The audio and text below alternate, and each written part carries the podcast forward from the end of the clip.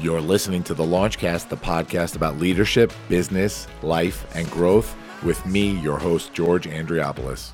It's like food for your ears. George, Yes, Dave. where do podcasts come from? Well, when two dudes with microphones in their home offices like each other very much, they get together and they make a podcast. And then they just see what happens? Yes, then they do whatever they want, and a dad podcast is born. That's right, we have a brand new podcast coming out, and it is premiering on April 7th with our trailer and first four episodes. Dave, do you know what that podcast is called? It's called the Over My Dad podcast, and it is a podcast, but it's not just for dads. I want to make that very clear. We got a lot of stuff. We got periodic guests, we got just conversation, wacky business ideas, opinions, nothing too wild. It's like a light Joe Rogan or like a really edgy Ellen show. That was actually the original name for the show, The Edgy Ellen Show. And it is co hosted by you, Dave Thompson. That's right, and you, George Andriopoulos. I can pronounce your name, which I'm I'm that we're we're halfway there. We're halfway there. Guys, check us out. Every other Wednesday, we drop a new episode, but our first four episodes, April 7th. Don't forget, every other Wednesday, and check us out on social media Facebook and Instagram at Over My Dad Podcast. And are we on Twitter? We are at Over My Dad Bod CST. Join us for our movement towards nothing in particular. See you there.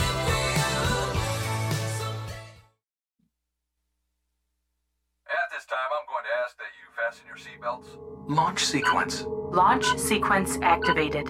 Launch sequence activated. Five, four, three, two, one. Woo!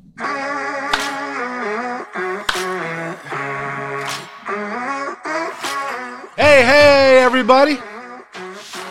Welcome to the Launchcast. Episode 213. Still got goosebumps every single time.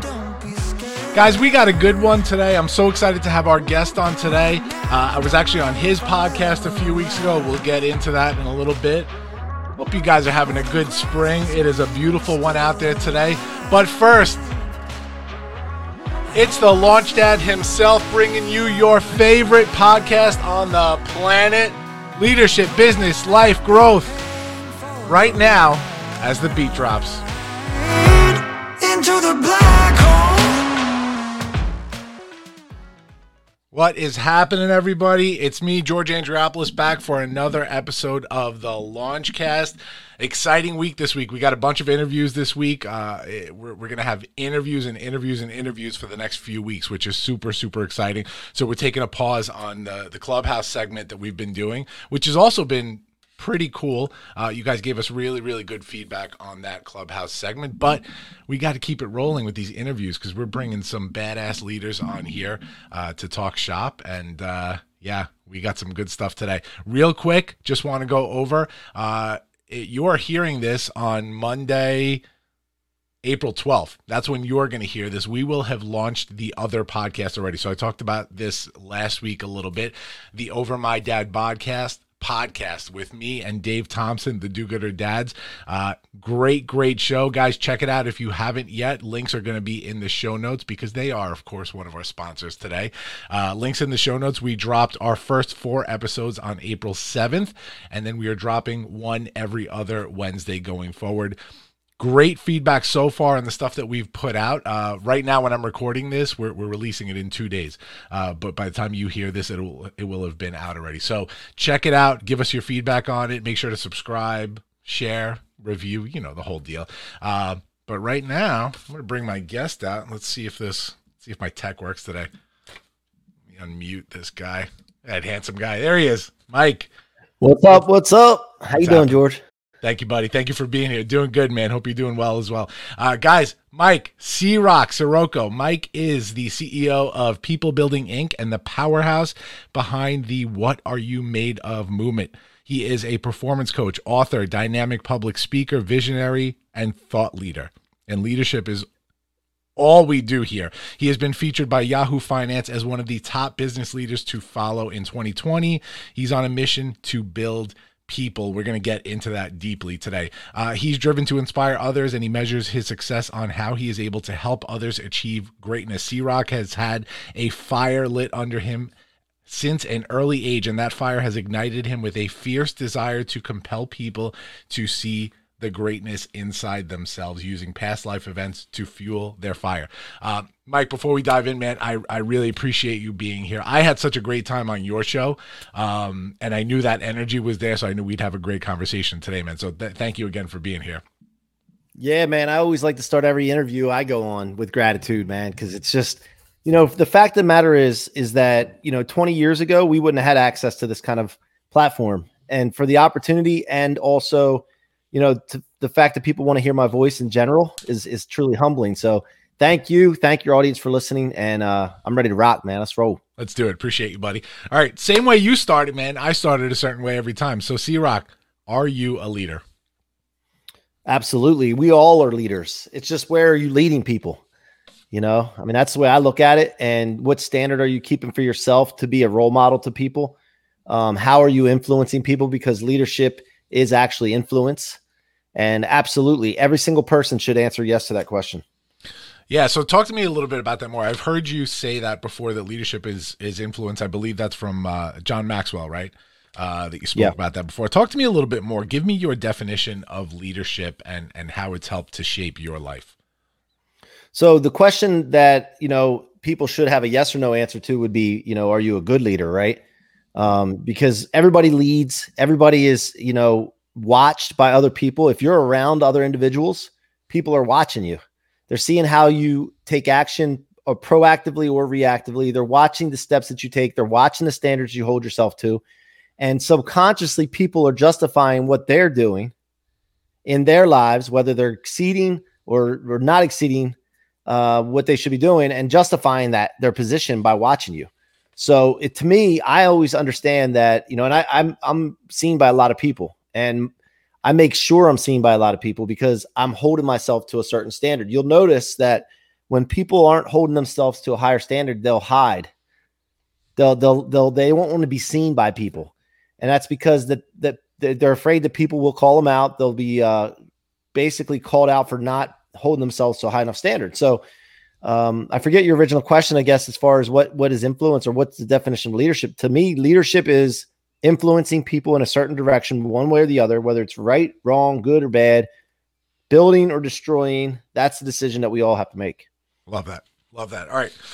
so let's dive into to your leadership journey or unconventional leadership journey, I should say. We'll we'll start way back. I know you're you're in Ocean City, Maryland now. That's where uh, you and your family live. Where are you from originally? I grew up outside of Philly uh, till I was about 11 and then I moved to northeastern Maryland and state of Maryland and Delaware area ever since. Yeah, and uh, so yeah, I mean, uh, from a young age, by the way, George, I you know my mom for some reason I don't know why, uh, she always said something about influence and inspiration and leadership to me at a young age. Like you're going to be a leader. You you inspire me so much. Like she would say these things, and she was really building me up. I don't know if she was doing it consciously or subconsciously, but she yeah. was doing it, and it imprinted into me that I was supposed to do things to lead people. And, and you know what? I've always just been a helper, trying to help people, not accepting their current condition where they are, trying to improve their conditions, and you know, not always when they wanted it. So some people would start, you know, resent that. If you notice some people that, you know, when they're not, they don't think help's a good thing or they don't want to be helped, uh, they don't ask for it. They'll resent you when you try to help them. Yeah. But this included family. You know, I came from a lot of brokenness, you know, a lot of mental issues, alcohol, drug addict, you know, just suicide, a lot of issues in my life. And, and I've always, I've had a lot of practice helping people. Let's put it that way. yeah. So, so it's interesting that you get into that. And, and I love that piece about your mom. Um, whether she's consciously or subconsciously was was sort of trying to lift you this whole time. Um, I want to talk a little bit about your backstory. So you mentioned you came from a broken home. You were doing the the every other weekend thing with your parents. Um, and and I've I've read before that you from the ages of eight to twelve, your dad was really like trying to sell you on living with him, right? Uh, trying to be the the the parent that you lived with, and and I think you did for a while. Um, I want to talk about your your dad for for a minute, if that's okay. Um, you you had mentioned that your dad's uh, he was in the masonry business. He was a good businessman. Um, must have run a good, successful business. You you've mentioned in other interviews that he always had a wad of hundreds in his pocket. Um, Yeah. and he was your hero for a while. And then you had uh, uh, a moment when you were 11 where you just weren't feeling it. Um, you wanted to live with your mom. Um, and when that happened, uh, you had a situation where your dad, when, when when everything was all said and done, threw a hundred dollar bill at you and told you that you'd need it when you and your mom would be living on the streets as he walked out the door. Um, talk to me about, you know, up until that moment in your life, like how did that sort of rock your world and change your perspective?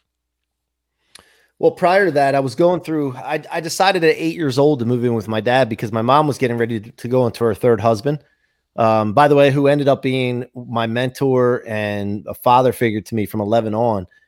His name was George. We'll get to that in a second. But for three years, I decided to move in with my dad. He was married, going on to his second wife, which was the one right after my mom. And I thought that that would be a better situation. An eight year old trying to decide this kind of thing than than going into a house of, of, of a new man that I had no idea who it was, and that being the third person, third man that I would have to basically learn the rules of the house, so to speak, right? So Yeah. I go I go to living with my dad, and for it started off good, but for three years after it started off good, went downhill quick with a lot of uh, mental and psychological abuse, threats. A lot of things were taken out on me. When when parents split, a lot of times the kids are the only link that the parents have to even communicate anymore. And you know, my stepmother was not the um she was kind of jealous of my mom, maybe. I, I don't want to speak for her, but there was conflict and it was taken out on me while I was there. And you know, I had to hear about it. I had to hear about how my mom was this, how my mom was that, you know. So I was even threatened before I slept with a baseball bat as an eight to nine year old kid because I was I was afraid of what would happen. And I was, you know, I was the type that was going to try to protect myself. So Yeah. During that three years, um, I didn't I, I thought it was ordinary. Like I didn't know it was I just thought this is what goes on in, in, in families. So it came to a point where I was really anxious coming home from my mom's one weekend, and I was about 10, 10 years old. And she says, What's the matter? So every time I take you back there, you, you get upset, your stomach's messed up, you know. And I was going over these hilly roads in southeastern Pennsylvania. And she said, You know, it's not that's not normal. And I, and I finally broke down and told her because when you're in an abusive situation, a lot of times you don't want to share that because you're you're embarrassed. Maybe there's some kind of weird embarrassment that comes along with it. There's uh, you know, you're not sure if people will believe you, or you don't know what the person that, that's doing it would do when they when it gets found out. So you're Yeah. just kind of all these things going through your head. And believe it or not, you start to think, and I don't think I've ever said this before, but I think there's some kind of, you know, you feel some kind of uh concern for the abuser of what's going to happen to them if if it's if it's aired out, right? So anyway, I told my mom, she said, you know what? That's not normal. You don't need to live like that. I'm going to file court papers for you. But if I do this, you cannot be flipping, flopping back and forth. You got to stick to your guns. You got to be committed because it's not something I can just go back and forth on. And I said, okay. And I took that meaning that you need to be stubborn. Like you got to stick to your guns, stubborn, like perversely unyielding. If you look up the definition of stubborn in, in Merriam-Webster dictionary, um, I like that definition. Uh, but but the thing is, is that when those papers finally got delivered to my dad, I was coming home from school every day waiting for him, and I, I didn't tell him obviously. So I'm waiting for this time bomb to go off. And finally, I came home and I knew something was. I walked in the tent. The the uh, the uh, tension in the room was just like thick, man. Yeah. And he had these papers, and he said, "Hey, go back to your room." I said, "Okay."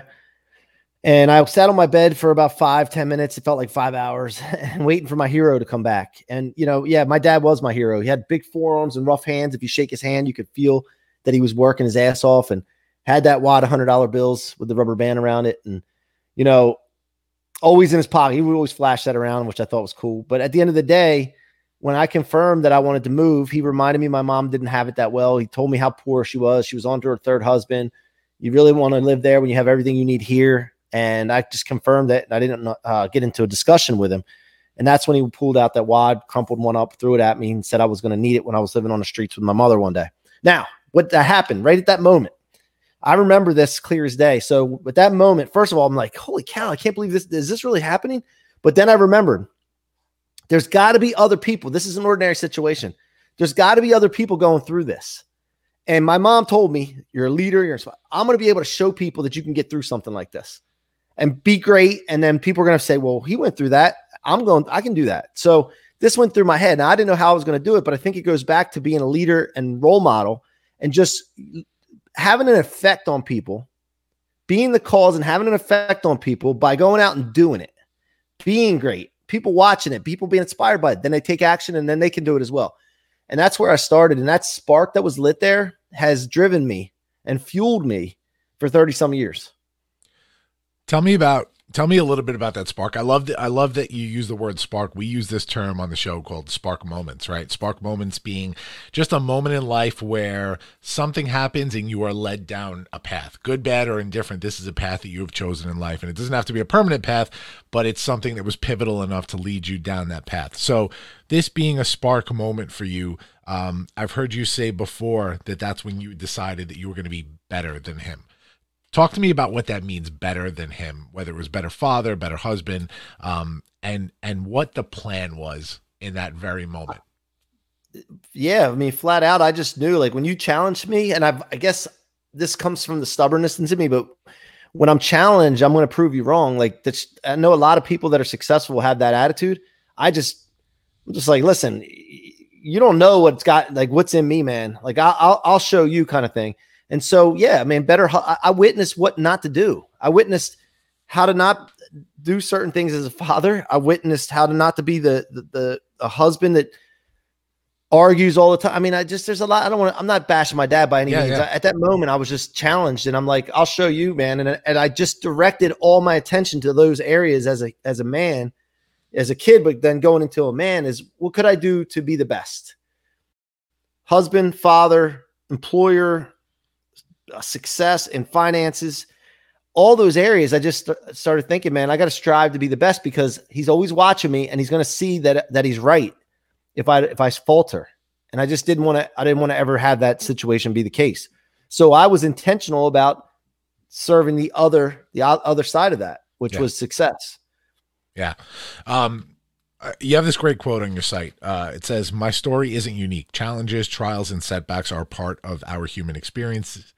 These challenges, personal and professional, affect our work and our ability to succeed.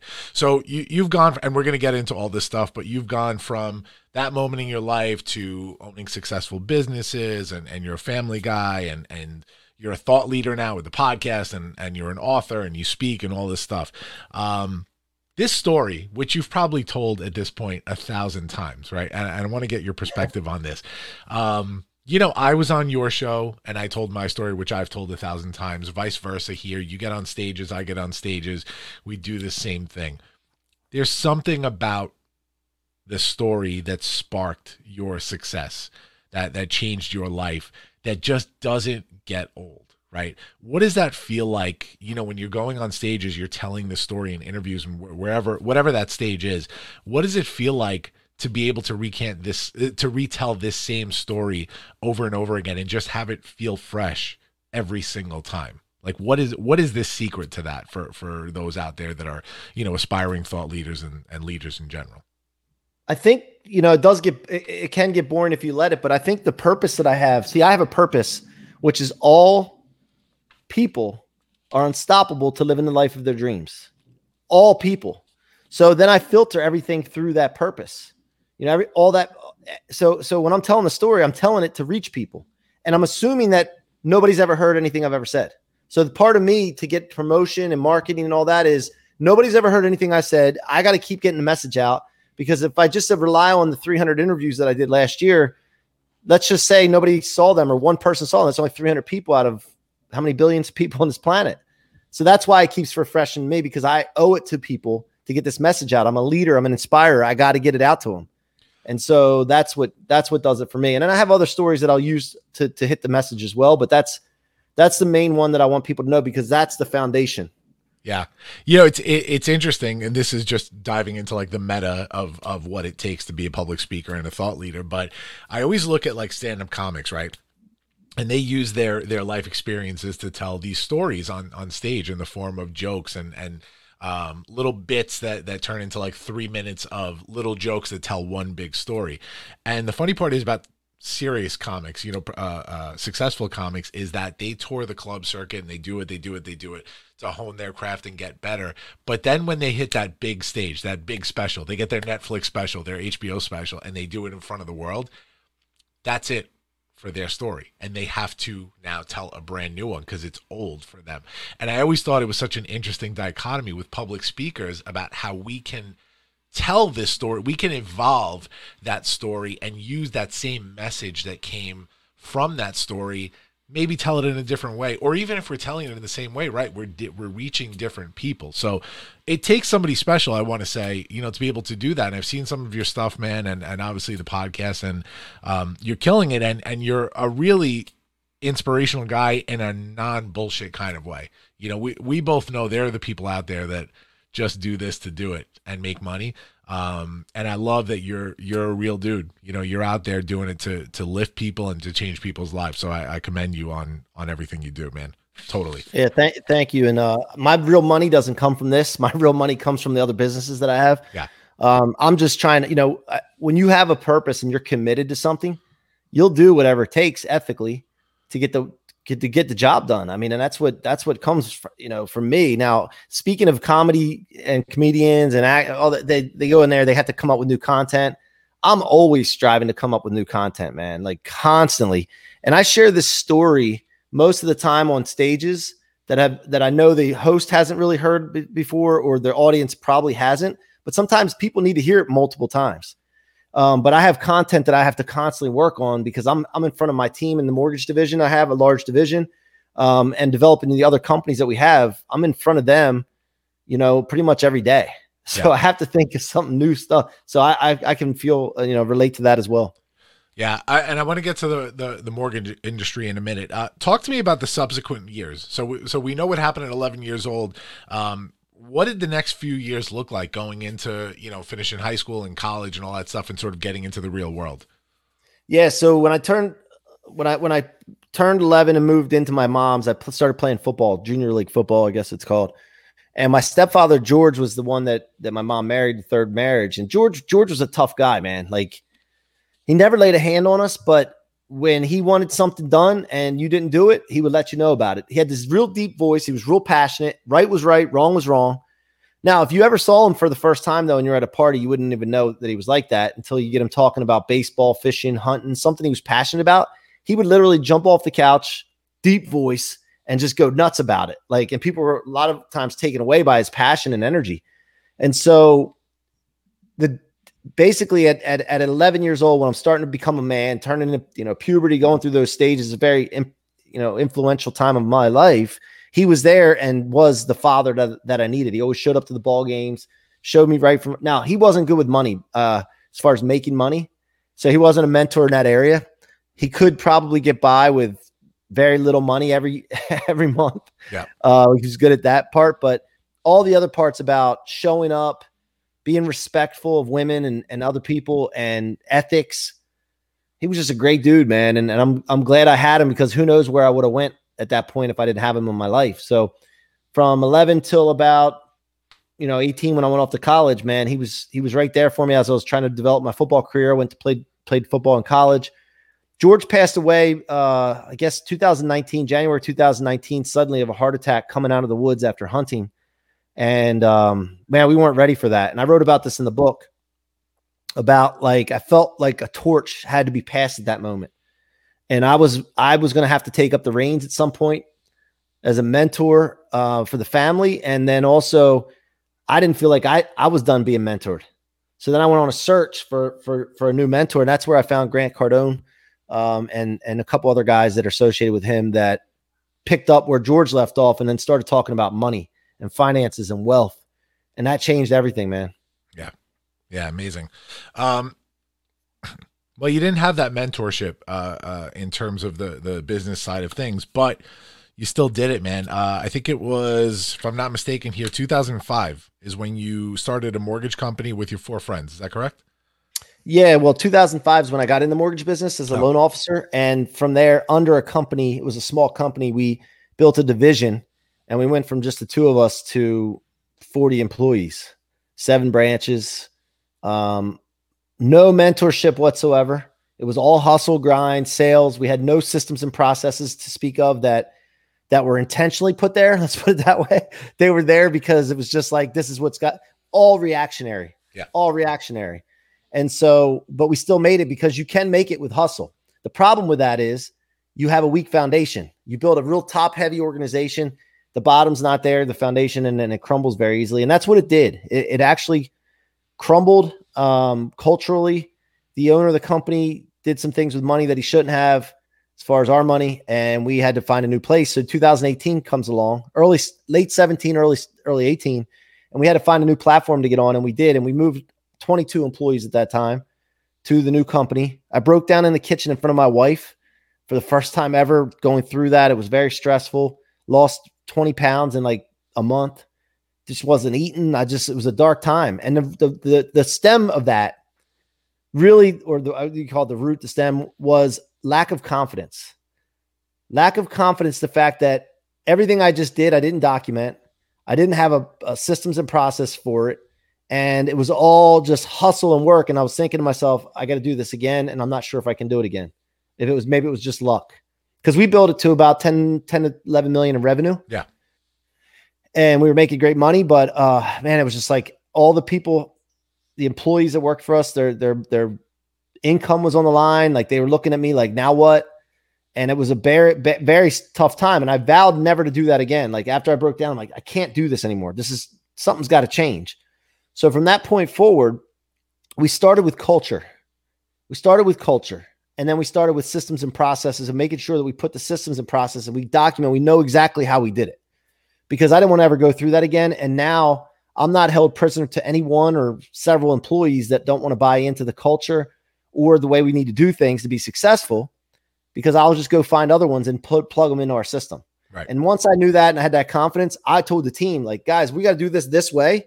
If you're not on board with it and it doesn't align with your personal values, fine, no problem. You just have to work somewhere else. And I will find somebody and to the point where I'll start by myself if I have to and add one person at a time.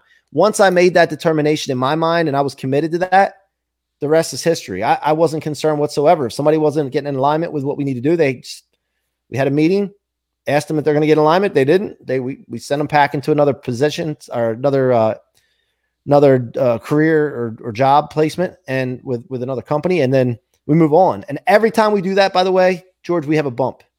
Yeah. So th- this is some things that went through my head with with business, and I didn't really know what the hell I was doing. I was just I just knew how to hustle and sell and close, and, Yeah. and that made us money for a while.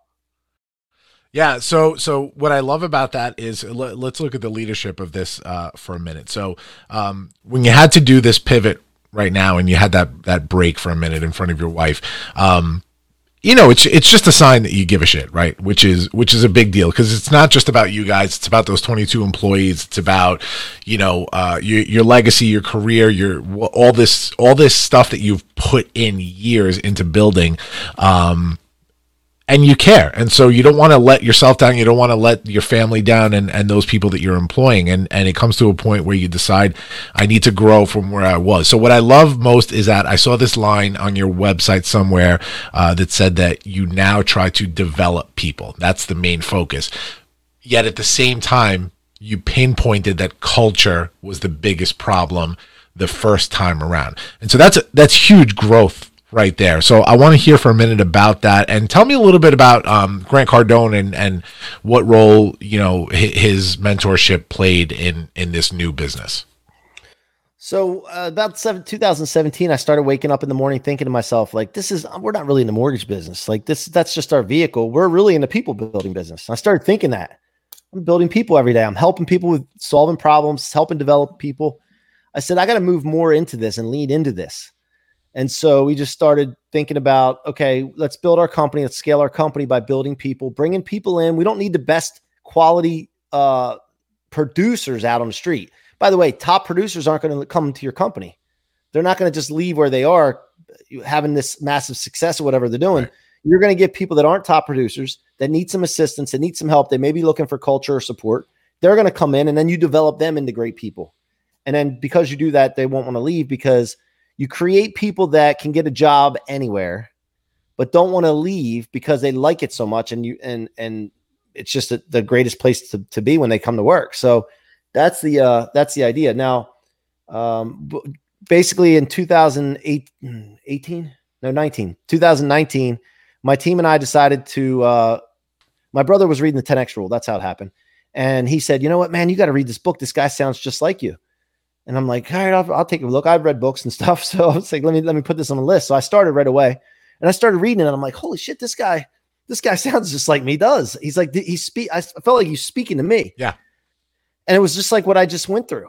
But he dealt with it in 2008 during the collapse. During during 2008 when he had the collapse, he was too small, playing too small, getting comfortable, and then that happened. I felt the same way. I just went through this. Like this is describing exactly what happened. So let me listen to this guy. Let me see what he learned. Let me see what he did to get out of it. And not only that, George, I thought to myself, well, let me do this. Let me figure out a way to do things faster than he did, his recovery, faster and smarter, less money, less time, and, and see how far I can go. And maybe I can, you know, do a little better. And so that's what went through my head. And I started attacking that and I started immersing myself in this content. I met some great people. The community is great, but then there's two other individuals or three other individuals a guy named Brandon Dawson, who's a scaling business scaling expert, Jarrod Glandt, who's the president of that uh, Cardone, and a guy named Richie Dolan, who was there with the licensing for a little while, who all three of those guys and Grant have just been phenomenal as far as mentorship, guiding, and and showing what it takes to be successful. And they're just great leaders. This episode is sponsored by the new cohort of the Leadership Experience. Unconventional leadership brought to you by yours truly, the launch dad himself, George Andriopoulos. Our new cohort is starting soon, and not only do we still have the same four courses, that's right, the public thought leadership track, the career leader track, the entrepreneurship track, and of course the podcast experience. We have our first graduate level up level, inimitable, the newest one on one leadership class. This is for not only if you have taken the leadership experience core class before and are ready to graduate to the newest level, but for those that have experienced leadership and want to take it to a new level, Inimitable is for you. I'm not even going to talk about it in this commercial. You're going to have to contact me. Check out the leadership exp dot com for details and to sign up for information. Inimitable is coming at you. DM me for more info. Later, guys. So, so what I found out, a lot of the information I was learning, some of it was new, but other information I was learning, I'd already implemented. And that's the reason I was having success before. So what happened was I was able to identify why I was successful in some areas, why I was having struggles in some areas and making mistakes in some areas. And once you're aware of those things, then you can throw, as I say, rocket fuel on things and blow it up. And so having success in an area before doesn't mean that you can't have way more success after you are you know really aware of why you're having success and i think that's crucial the awareness that you get in future future uh, building and scaling so. Yeah. Yeah that's amazing. That's amazing. Uh, i want to sidebar from this before we start winding down and moving on to the big three. Uh, i want to talk a little bit about um, the personal leadership right? So so i know as a as a husband as a father of three how much um, that end of my personal life has helped to build me up as a leader more so to be honest with you than the professional part uh, of my life. So i know you're married married for a long time you have two kids. Uh, talk to me about being a husband being a dad what that means to you in terms of leadership what what you're able to teach your family and what they've been able to teach you. Yeah, I mean, what what having a family does for me and being married is that as soon as I wake up in the morning, immediately I'm a role model. You know, immediately I have to pay attention to what I'm doing, what I'm saying, how I'm acting, and so that right there is a is a form of accountability that to me I take very seriously, and I I make sure that I hold myself to certain standards to make sure taking care of my body, uh, praying and gratitude, cleaning up after myself, which most people don't do. Let's face it. Most people leave shit laying around their house, leave leave a trail behind them, adults included, making it harder on their spouse and their kids and, and all that. So I make sure these areas like what can I do to make my wife's job easier? Just being married to me, right? Not that she cleans up after me, but I'm saying just what can I do to make her life easier? So I look at that, and then the, for the kids, you know, I I, I realize that everything I do, they're going to mimic They're going to mimic me my wife, how we communicate. So I pay attention. I'm very highly aware of what's going on there. Now, what they teach me, they they basically to me, one, they remind me of these things. They remind me that they're watching because then I see I see myself in them. You know, when I slip up and if I uh, react to something and I if I'm if I come home from work, I have short patience, and then I see them react and have short patience, I don't really get upset with them because it's on me. that's that's my fault. I showed them how to do that. And so I pay attention to those kind of things. And that's, you know, that's the main thing for me is just being being as as much as I can the best possible image for them to mimic. And including my wife as well, because I think that when I have issues with my wife, communication or if something's getting on my nerves, generally it's my fault. Like I look internally and say, what am I doing to cause this? You know, and I find generally a lot of times it's something I need to fix or give yeah. up or change.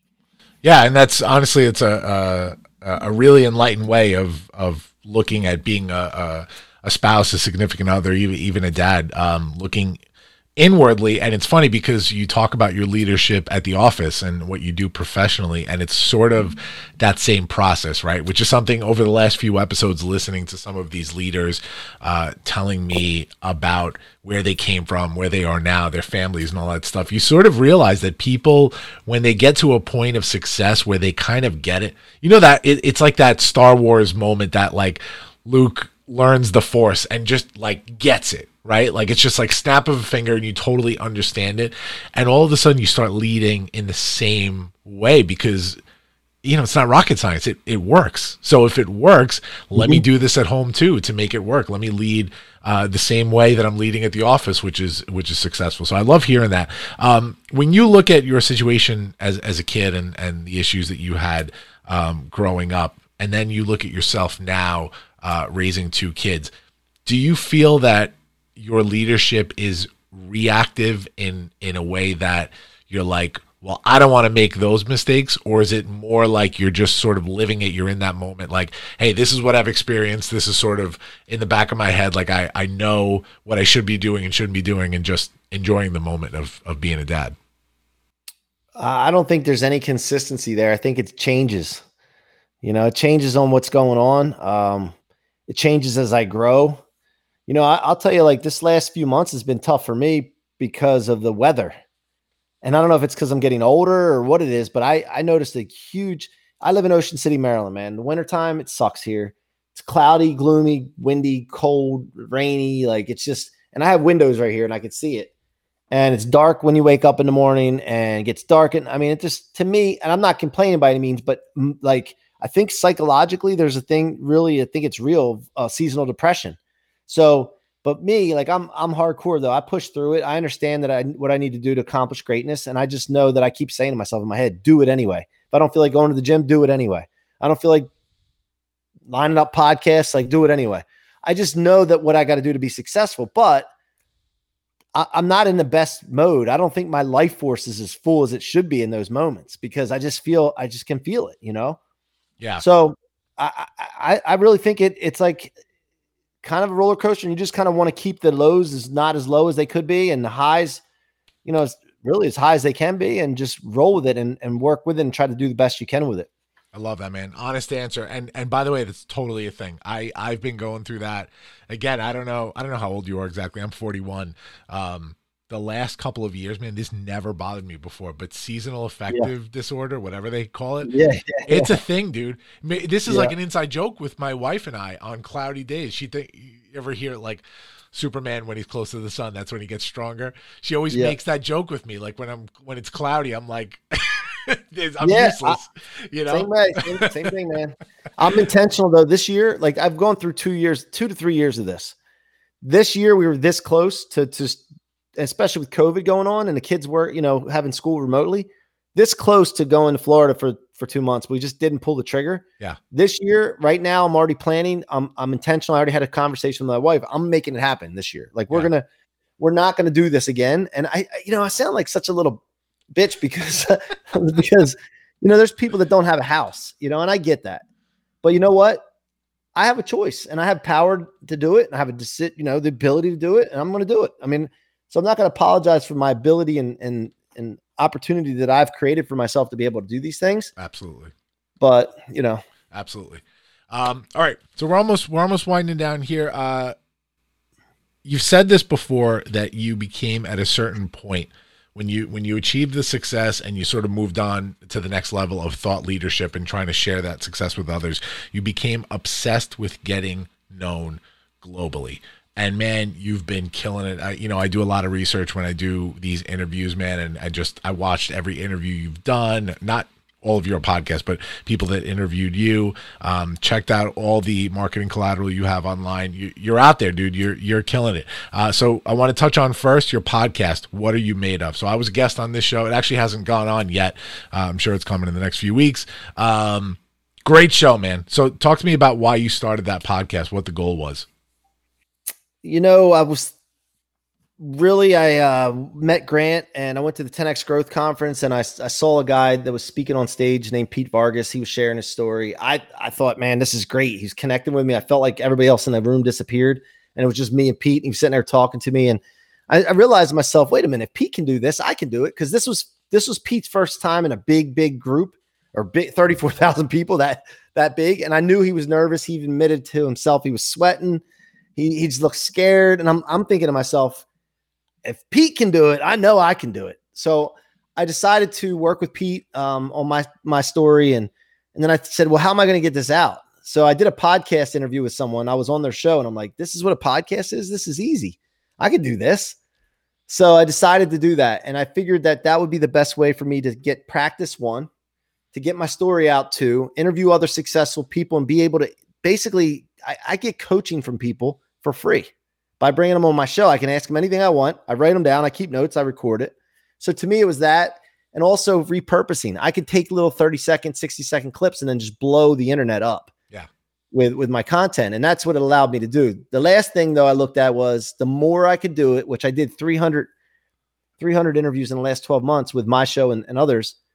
I just leaned into it to get better at it. And then I can know that if I get on TV, which I'm going to be on TV now, um, that I prepared myself.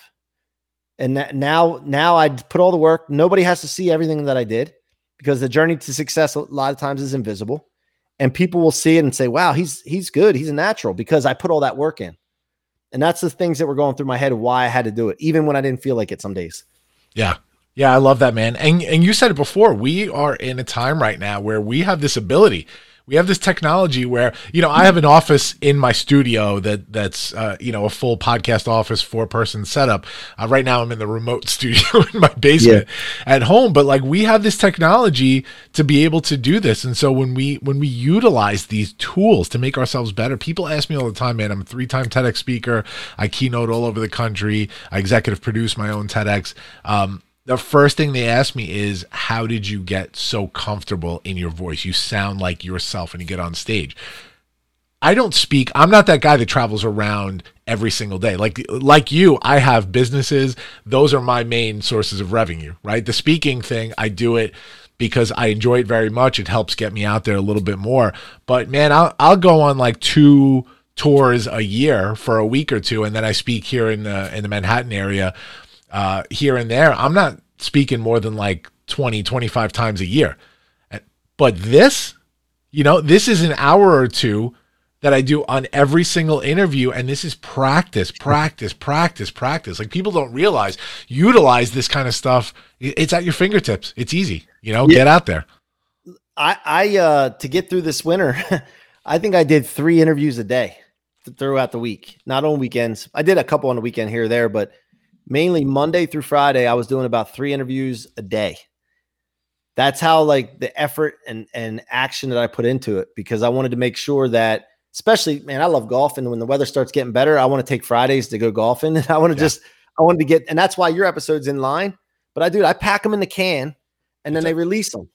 And when they come out, they come out. If somebody needs something released earlier, we we honor that and help them out with that. But most time, man, I'm just trying to get the work done put it in the can and let it go and when it comes out and then they have plenty of content to put out on social as well love it love it uh the book rocket fuel talk to us about this book i just ordered this by the way uh yesterday so i can't wait to jump into this i, I was trying to get it on an ebook but i couldn't I was on Kindle yeah. on my iPad, couldn't find it, so I just ordered yeah. so book. I this is my first time um, putting a book out, and it's done. My book's done. They just finished the back cover, and it should be being uploaded today or tomorrow to uh, what they call Ingram Sparks, so that they can go on to Amazon and all that.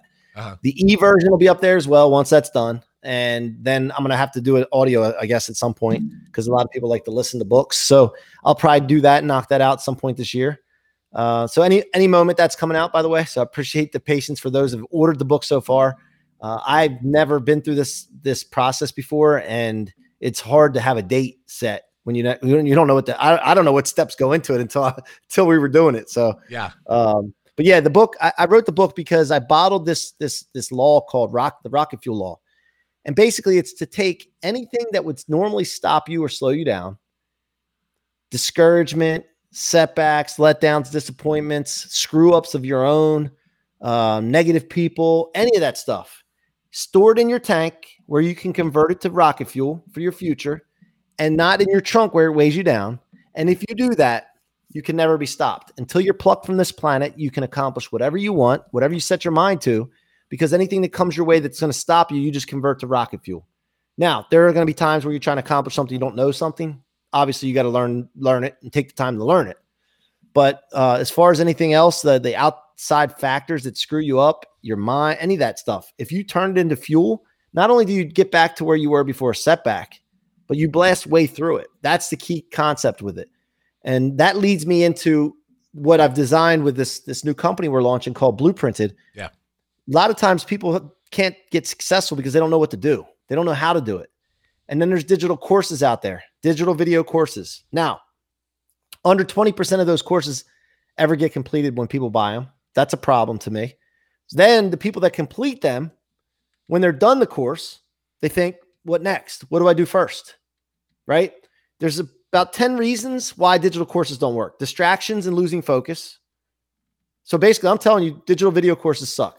Overall, if you were looking at numbers and KPIs and measuring data, they're not successful. They make people a lot of money, not everybody, but a lot of people money. But are they successful? And so you have retention of the information is a problem. Boring, lose interest. Um, like I said, what next or what now? Um, doesn't let you do. They only show you how to do things sometimes. No social interaction, human human contact as far as live. Focus more on theory. Um, and then the other, just just to round this off, it requires the client to come up with the step by step process or blueprint. So I'm thinking to myself, this is a problem, major problem. I talked to several people, tested the market. I found that if people know step one, two, three, all the way to the final step, algorithmically in a blueprint, they will be successful if they just add action. So, how do we do that? Well, we take people that have been successful that can reverse engineer their success, have them uploaded into our or use our system, which is a project management system as well, and put step by step process, algorithmic, how to accomplish whatever they they want to put in there. People will buy that as in a, it can be a marketplace. They'll buy that blueprint and then they'll follow those steps and they can be successful. We'll also add in there accountability measures, little text message nudges. We can also upload it to people's calendar so they know exactly what to do on Monday, Tuesday, Wednesday, all the way through. And the thing about this is that entrepreneurs like me and you, I'm sure you're the same way. Some days we want to accomplish something so bad, we put 12, 14 hours in because we think we have to, or we're going to be missing out, or we're going to fall behind. Yeah. Well, if you have a blueprint and it tells you step one, you do X, Y, Z, and then you're done for the day. Do not move on to step two that day. Wait till the then you feel confident. Okay, I knocked out these steps. Tuesday comes, I'll knock out, I'll start again, but now I can spend time with my family. I can go to the gym. I can take care of whatever I need to take care of because I know I'm on track. Most entrepreneurs, they don't know if they're on track. They don't even know if they're doing the right thing half the time, and they never know when they're done. So this is going to solve that. It's called Blueprinted, B L O O printed, and it's going to be launching hopefully in the next 60 days. It is going to disrupt this industry. And I'm so fired up about it. I'm going to get some big names involved with it. We're already talking to some names that would just blow you away. And uh, I can't wait to get people involved with it because it's going to create a lot more success and basically just by adding action. Amazing. Amazing. Can't wait to check it out. Uh, guys, mikecroc.com slash book to order that book. Uh, we're going to have all the links in the show notes. Mike, if there's anything you want to share um, uh, notes wise or, or links wise, whatever, for Blueprinted, send that over to me. We'll put everything in the notes and we'll share it later on when it, when it actually comes out as well. Um, we're going to move on right now. The big three. The big three from the Launchcast. Guys, the big three, you know what it is. We're going to throw out some stuff at Mike. Mike, you're going to give me top three for each one, quick, concise answers. Ready, bud? Yep, let's roll. All right. Three promises you made when your dad left that day. Uh, three promises. Okay, one was uh, I would not let him win or be right. I was going to help others succeed and be great by showing them that you can go through something like this no matter what. And I would think the other one I would say is that I was going to take that and anything else that came my way that stopped me and use it as fuel. Um, I got a story to tell you behind that, but I'll do that offline. Yeah, yeah. Uh, three favorite things that success has brought you. Uh, the I would say the hunger for more, the confidence that you can apply and, and use that for not just yourself for others, and so many other things, man. Uh, I would say the, the uh, the other thing is the life I want, the ideal life that I want to live. Yeah. Three words that are important to you surrounding the concept of culture at work. Hmm. Alignment, accountability, and man, there's just so many, but I'm trying to pick the best one. Alignment, accountability, and I would say this is two words, but low tolerance. There you go. There you go. Three. Now this is going to be a tough one. Three favorite moments with your family that you can think of. Three. No, no, I don't want to say favorite. Three moments that three good moments that come to mind with your family that you can think of. No, we we take uh, trips, and uh, we went to uh, Mexico twice. They were fantastic trips. Both times the kids just were blown away by it. And we we don't just stay at some crap crappy place. We go we go to really nice places. So if we're gonna do it, we're gonna do it right. And then I would say the other one would be Jamaica when we went to Jamaica, and that was their first time out of the country, and just had a phenomenal time with the Jamaican people. Love it, love it. Last one. Three pieces of advice for entrepreneurs. Get this is easy. Get really clear on what you want with no limitations. Clear ideal life, perfect thing. Number one. Number two is commit. Commit to it. And number three is consistency. You got to do it no matter what. Like, you know, it's already going to happen. And you got to go through some of the bullshit. You got to go through some of the great things and, and keep going. You got to go through some of the bad things and pick yourself up, but be consistent. Love it. Love it. Mike, thank you, brother, for being here. I appreciate you very much. Hang out two minutes just in the green room while I wrap it up, uh, and we'll chat for a sec. Um, guys, check out all of Mike's stuff in the in the show notes. We're gonna have all his links and everything, and I'm so excited to check out that book uh, when it's excuse me when it's finally out there. Um, appreciate you, brother. Thank you so much for being here. Thank you, George. Appreciate you, man. You got it, man. Another killer interview from the Launchcast, episode 213, made of rocket fuel. This dude is the real, real deal. You got to check out all this stuff on the show notes. Um, check out the Over My Dad podcast. It is hysterical. Uh, two do gooder dads. I told you about it. Links are in the show notes for that too. And check us out every Monday morning, 6 a.m. We release on Apple Podcasts, on Spotify, iHeart, Pandora, all the usual places. You know the deal, guys. See you next time. Into the black hole. Thanks for listening to the Launchcast today. Please make sure to subscribe to this feed wherever podcasts are available. Follow me, George Andriopoulos, at Launchpad CEO on Facebook, Twitter, or Instagram. And make sure to visit our website, guys, thelaunchcast.com. Looking forward to the next episode. See you soon, guys.